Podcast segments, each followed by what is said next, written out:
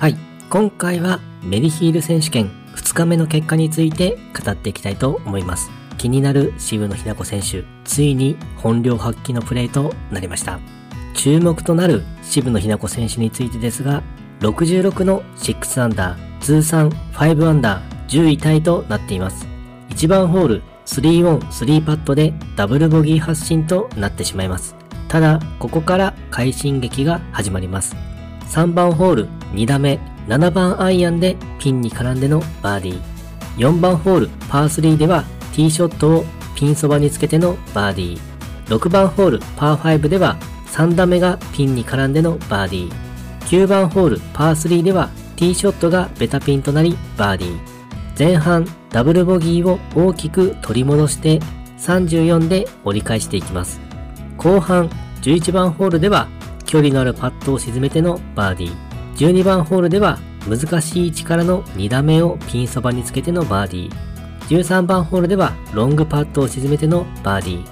じゅうよんばんホールパーごではさん打目のアプローチを寄せてパットを決めてのよん連続バーディーとなっています。はちバーディーいちダブルボギーという内容ですね。フェアウェイキープ率は はちじゅうごパーセント、パーオン率は はちじゅうはちパーセント とドライバーもアイアンも良かった感じです。初日のプレーからは想像できなかったほどのショットの工程についてはただただ驚くばかりです。ショットだけではなくパットもいい感じでした。しばらく予選落ちが続いていましたが、今大会では無事に予選通過となっています。というか順位についてはなんとろくじゅういちにん抜きでトップじゅうまで入ってきてますね。単独トップにいるジョディ・ユアート・シャドフがじゅういちアンダーとスコアを大きく伸ばしているのでろく打差ということになってしまいますが、ただまだ残りふつかかんあるので、今回のようなプレーをしていけば十分に優勝争いにも加わっていける可能性はあります。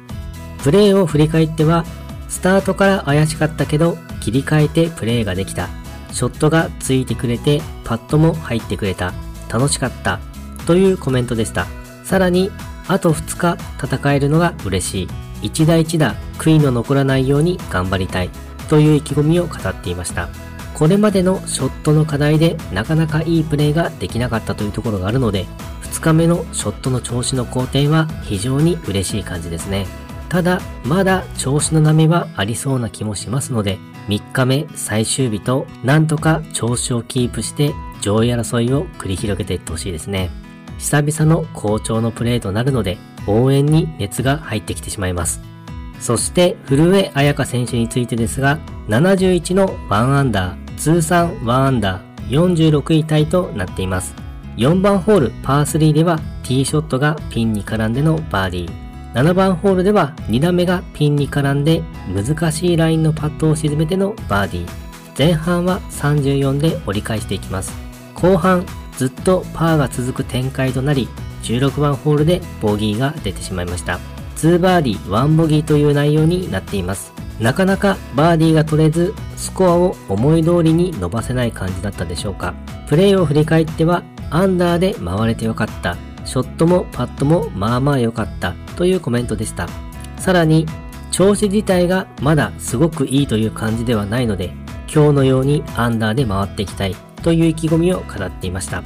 少し弱気なコメントかなという印象があるので、本人の中では好調へのきっかけがまだつかめていない感じなのかもしれませんね。今大会でも安定して予選を突破しています。大きくスコアを伸ばせていないかもしれませんが、アンダープレーを安定的に継続しているのは素晴らしいと思います。みっかめ以降はなんとか調子を取り戻すきっかけを見つけてスコアを伸ばしていってほしいですね。はい、今回はメリヒール選手権ふつかめの結果について語ってみました。今回もゴルフの話がたくさんできて大満足です。それではまた。